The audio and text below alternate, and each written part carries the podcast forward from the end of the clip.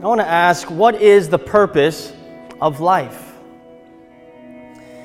You go to school, high school, then perhaps you go to college or university, then you want to get a job, you want a career, and hopefully, or maybe a lot of us want to get married, want to have a family.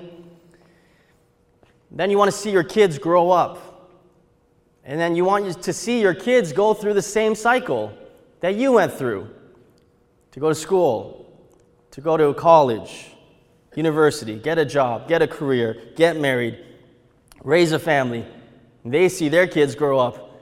It's the same cycle, same cycle, same cycle. But what is the purpose of all of that? What are we ultimately living for?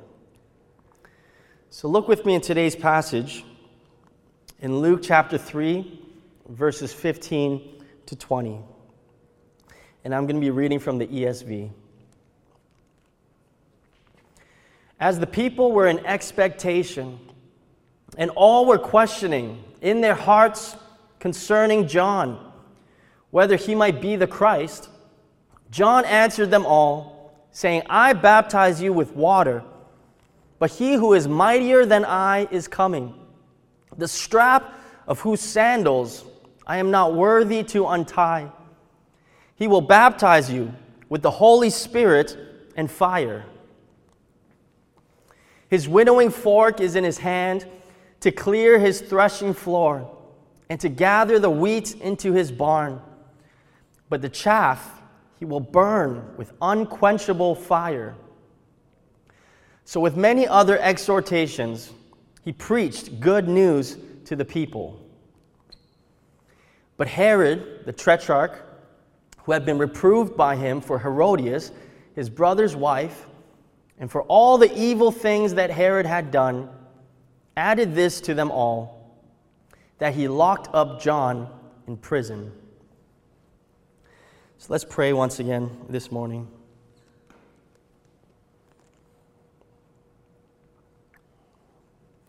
God, I pray that right now that you would grip us by the power of your word because we know that your word is living and active, sharper than a double edged sword, piercing between soul and spirit, and dividing between joint and marrow, and judging and exposing all the thoughts of our hearts. God, today, we need to hear your voice. We need to recognize our need for a Savior. We need to run to you in humility. And I pray, God, that you would meet us in our brokenness. Fill us, Lord, with your Spirit, that we would once again see how glorious our Savior is, and we would live for the glory of Jesus Christ. In Jesus' name we pray. Amen. So, the title of today's message is Live for the Glory of Christ. Live for the glory of Christ. And we're continuing in our Advent series, the Advent of Christ, as we're leading up to Christmas. And we're rem- reminded week after week that Christmas is all about Christ. In the midst and the busyness of Christmas shopping and thinking about friends and family and scheduling dinners together, Christmas is all about Christ. But not only Christmas, all of life is about the glory of Christ. So, how do we live for the glory of Christ? And we're going to see in today's passage three different ways that we can live for the glory of Christ. This list is not exhaustive, but from this passage, we're going to see three different ways that we can live for the glory of Christ. The first way that we can live for the glory of Christ recognize the centrality of Christ. Recognize the centrality of Christ. So look with me at verse 15. As the people were in expectation, and all were questioning in their hearts concerning John whether he might be the Christ. Remember the Jews at that time, 2,000 years ago. They are waiting for the Christ the Messiah. Christ and Messiah means the same thing. The anointed one, the anointed Davidic king who comes from the line of David and who will deliver Israel from all of her enemies. In, in that case, Rome, the Roman Empire. And so they're waiting for this deliverer, this Messiah. And they're thinking, maybe it's John the Baptist. You know, John the Baptist was this fiery character. He lived in the wilderness, preaching repentance. All these Jewish people start flocking to John the Baptist to be baptized in a baptism of repentance, to prepare the way of the Lord. But they're thinking, wow, this guy's an amazing, powerful prophet. Maybe he is the Christ. Maybe he's the Messiah. But John the Baptist, he recognized the centrality of Christ. He immediately takes the focus off of himself. He says, Don't look at me. Don't focus on me. Look to Jesus Christ. And he points everyone to Jesus. He says, I'm not the focus of God's plan. Life does not revolve around me. God does not revolve around me. Everything revolves around Christ. Christ is the focus, Christ is the center of God's plan. So look at what Paul says in Colossians chapter 1 verse 16. Paul writes for by him, him referring to Jesus, all things were created in heaven and on earth, visible and invisible, whether thrones or dominions or rulers or authorities. All things were created through him and for him. All things were created through Jesus and for Jesus. You see, you were created through Jesus for Jesus. Your job was created through Jesus for Jesus. Your marriage was created through Jesus for Jesus. Your family was created through Jesus for Jesus. Your children were created through Jesus for Jesus. This whole world was created through Jesus for Jesus. Everything revolves around Christ. And until we grasp this truth, that we exist solely for Jesus Christ, solely for His glory, you will never understand your true purpose in life. And this is something that plagues this generation. We have no sense of purpose. We're constantly distracted. And we want to subconsciously distract ourselves more and more because we don't want to be sitting alone thinking about life. Why am I really here? What am I doing with my life? When I look back for the past 20 years, am I where I wanted to be? And when I look forward to the next 20 years, will I be where I want to be? But we just distract ourselves. More social media, more Netflix. We don't want to think about greater things, the purpose of life. But John the Baptist, he grasped this truth that life revolves around Christ, and he pointed others to Jesus Christ. Look at what he says in verse 16. John answered them all, saying, I baptize you with water, but he who is mightier than I is coming, the strap of whose sandals I am not worthy to untie. He will baptize you with the Holy Spirit and fire. John readily admits that Jesus is mightier than I. John the Baptist, he was a prophet. Jesus says he was the greatest prophet, the greatest man who ever lived up until that time. But Jesus Christ is the eternal Son of God. He is fully God and fully man. There's no comparison. Now, it was a slave's duty to wash people's feet whenever they entered into someone's house. But unstrapping the sandal and to remove the thong from between someone's toes after they walked in the dirt, dirt roads all day, it was the least enjoyable part of washing someone's feet. No slave enjoyed doing that. That's where all the dirt and all the sweat built up. And John is saying, I'm not even worthy to unstrap Jesus' sandals even taking off the strap and the thong from between his toes, where all of his dirt and sweat has been building up. That's too noble a task for me. I'm not worthy enough to do that. He is greater than me. Is this the posture that you have whenever you think about Jesus? He's just so much greater. Jesus must increase, I must decrease. He must become greater, I must become less. Today in our society, it's all about self promotion. Social media is all about promoting yourself. But as Christians, we're called towards Christ promotion. It's all about Jesus. I want to point everyone to Jesus. Stop looking at me. I'm not important. Look to Jesus. Brothers and sisters, what are you living for? What is the purpose of your life?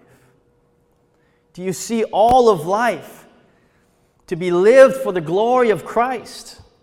Or is all of life about me, my glory, my wants, my needs? John then says, I baptize you with water, but Jesus will come and he will baptize you with the Holy Spirit and fire.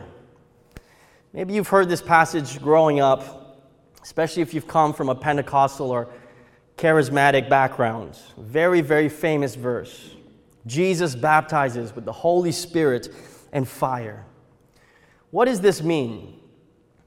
It means that Jesus is the long awaited Messiah. And Jesus is the one who ushers in the last days. It's a fulfillment of the prophecies of the Old Testament. For example, look at Joel chapter 2, verses 28 to 31. God says, this is in the Old Testament, and afterward I will pour out my spirit on all people. Your sons and daughters will prophesy. Your old men will dream dreams. Your young men will see visions. Even on my servants, both men and women, I will pour out my spirit in those days. I will show wonders in the heavens and on the earth blood and fire and billows of smoke. The sun will be turned to darkness and the moon to blood before the coming of the great and dreadful day of the Lord. According to the Old Testament prophets, not just this prophecy in Joel, they believed that in the last days, they don't know when it's going to come, but in the last days, four things will happen all at once the coming of the Messiah, the outpouring of the Spirit on all of God's people, the restoration of all of God's people, gathering them from all these foreign oppressing nations, and lastly, the final day of judgment on all of God's enemies. The last days, the eschaton, the end times, all of these things will happen. This is their final hope, their ultimate hope. But what the Old Testament prophets didn't realize is that the last days would take place in two parts. And that's what we see in the New Testament.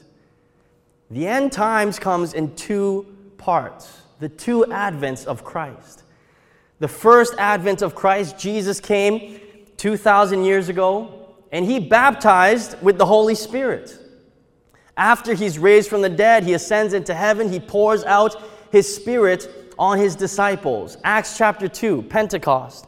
The 120 disciples gathered in Mark's upper room as they're praying, as they're waiting for the power of the Holy Spirit. The Holy Spirit comes, clothes them with, with power like tongues of fire, and they start praising God in all of these different languages. And then, right after, Peter preaches a sermon quoting from Joel chapter 2, and 3,000 people are saved and baptized in one day. That was the baptism of the Spirit. And even right now, whenever someone comes to faith in Christ, they are baptized with the Holy Spirit. They are regenerated and born again, made new in Christ. But the second advent of Christ, we don't know when that's going to be. When Jesus returns when he comes again, Jesus will baptize with fire. And fire meaning judgment. It's going to be judgment day where God will punish all of his enemies. Now, how did I come to that interpretation? Maybe you grew up hearing and learning that the baptism of the Holy Spirit and fire is just passion. I need fire. Fire fall down. We don't want to pray fire fall down. It means judgment, it means God's wrath. How do I know that? Look at the next verse. Luke 3:17.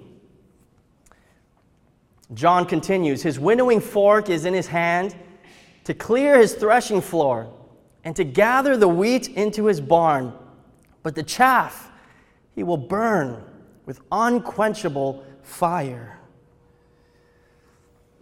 So we don't live in an agricultural society anymore. So these terms are probably not familiar to us. So here's an image of a winnowing fork. Looks like a pitchfork made of wood. This is what you would use to gather up bundles of wheat. And you would gather the bundles of wheat. In the next slide, we see a threshing floor. You would cover the threshing floor, a very hard surface, maybe it's made of rock or stone, and you would cover the entire threshing floor with a layer of wheat. Then, after that, you would bring in oxen to trample on the wheat all over this threshing floor, to break apart the wheat from the chaff. The chaff being the inedible, hard outer layer surface of the wheat. So, you want to separate the grain from the chaff. And then, after it's separated, the next slide we see, you use that winnowing fork, you grab the bundles of wheat that has been broken apart, you throw it into the air, and the wind will blow away the chaff. And then you can gather the wheat that you have in the winnowing fork, collect it into a barn, and you will be able to use that for food. But the remaining chaff that's on the threshing floor, the quickest way to get rid of it was to light it on fire. Just light that thing on fire, and all of the chaff will be burnt up right away. This is imagery of the final day of judgment. John says this, Jesus later says this. When the Son of Man comes and when he returns, Jesus will separate the wheat from the chaff.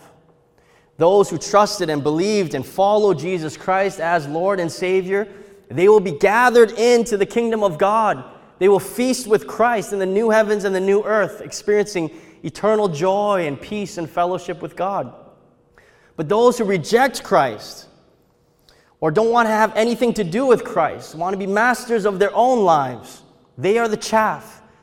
They will be burned with unquenchable fire in the lake of fire, which is hell. Now, no one wants to talk about hell, and no one wants to talk about their non Christian, to their non Christian friends and family members about hell.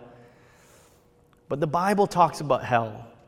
In fact, Jesus talked about hell more than anyone else in the Bible. And so we can't just simply ignore parts of the Bible that we don't like. Just pretend like it's not there. Just focus on the passages that encourage us. But we have to recognize that Jesus really is the center of all things. He is the Savior of the world, but He's also the final judge who will separate the wheat from the chaff. And that brings us to the second point of how do I live for the glory of Christ? Preach the good news of Christ. Look at verse 18. So, with many other exhortations, he preached good news to the people. So, John the Baptist, what did he just talk about? He was preaching to the people that this chaff is going to be burned with unquenchable fire. And the narrator, the gospel writer, Luke, who's writing this story, Luke describes that preaching as good news. How is that good news? The chaff is going to be burned with unquenchable fire. Well, we can't get to the good news and we can't fully understand how good the good news is until we first hear what the bad news is. And the bad news is that all of us are sinners. We fall short of the glory of God. We have rebelled against our God and Creator, and all of us deserve to burn with unquenchable fire.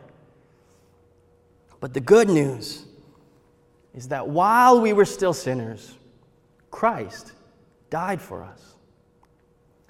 As it says in John 3:16, for God so loved the world that he gave his one and only son that whoever believes in him shall not perish but have eternal life.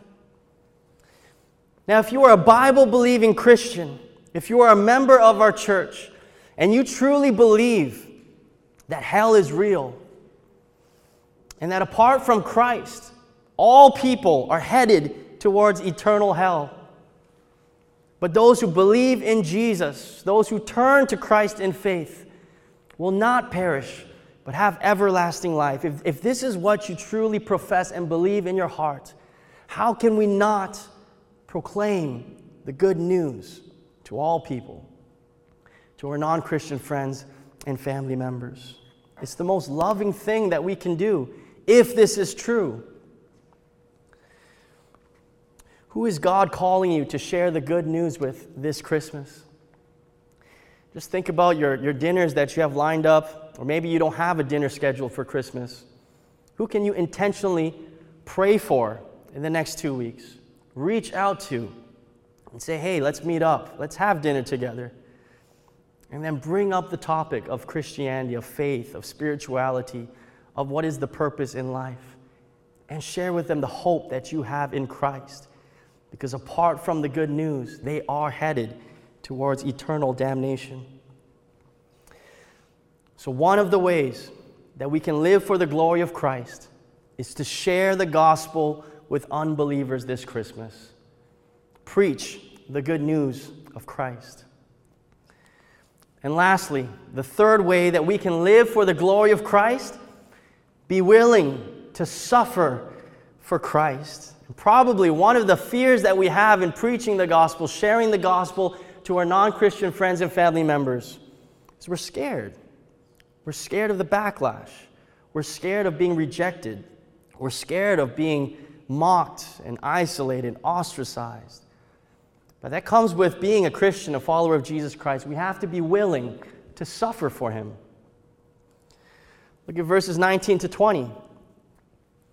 But Herod, the tetrarch, who had been reproved by him, by John the Baptist, for Herodias, his brother's wife, and for all the evil things that Herod had done, added this to them all that he locked up John in prison.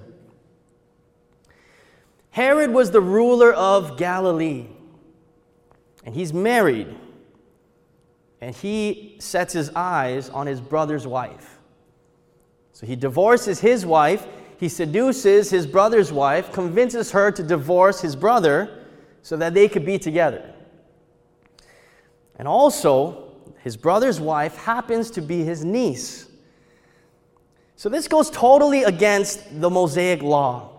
And John the Baptist, he has this righteous anger, and he rebukes Herod, the ruler of Galilee, saying, This is not right in the eyes of the Lord.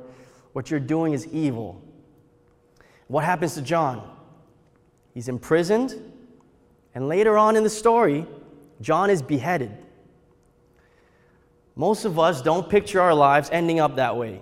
If I follow Jesus, I would hope to have a happy and blessed family, a good, comfortable job that I like, safety and comfort for the rest of my life. Jesus is all about peace. We think about the Bible characters in the Old Testament. Maybe your parents told you when you're younger, I pray that you'll be like Joseph, prime minister. I pray that you'll be like Daniel, the governor. I pray that you'll be like David, the king. I bet none of our parents said, I pray that you'll be like John the Baptist standing up for what's right, being imprisoned, and being beheaded. So some of you might be thinking, come on, John, Why did you have to open your big mouth? No one told you you had to talk to Herod and say what you're doing is evil. Just keep those thoughts to yourself or write a blog post or just talk about it amongst your friends and family. Why did you have to confront him? Didn't you know that you'd end up in prison? If only you had kept your faith private, then you wouldn't have gotten yourself into trouble. We find ourselves in a similar situation today where we think to ourselves, if I open my mouth and talk about my faith in public, I can lose my job, I can lose my friends, I can lose my reputation. So I need to avoid trouble at all costs by keeping my faith private. Now, I'm not saying that we all have to be like John the Baptist. All of us have to have a fiery personality and go confront Justin Trudeau, go confront every politician, go confront every leader in our city and nation. I'm not saying that we have to actively seek out persecution. But the question we need to ask ourselves is Am I even willing to suffer for Christ? Look at what Paul says in Acts chapter 20, verses 22 to 24. Paul is talking to the Ephesian elders, and they're urging him, Don't go to Jerusalem. The Holy Spirit is telling us what's going to happen. You're going to get imprisoned there. And Paul says, And now, compelled by the Spirit, I am going to Jerusalem, not knowing what will happen to me there. I only know that in every city, the Holy Spirit warns me that prison and hardships are facing me. However, I consider my life worth nothing to me.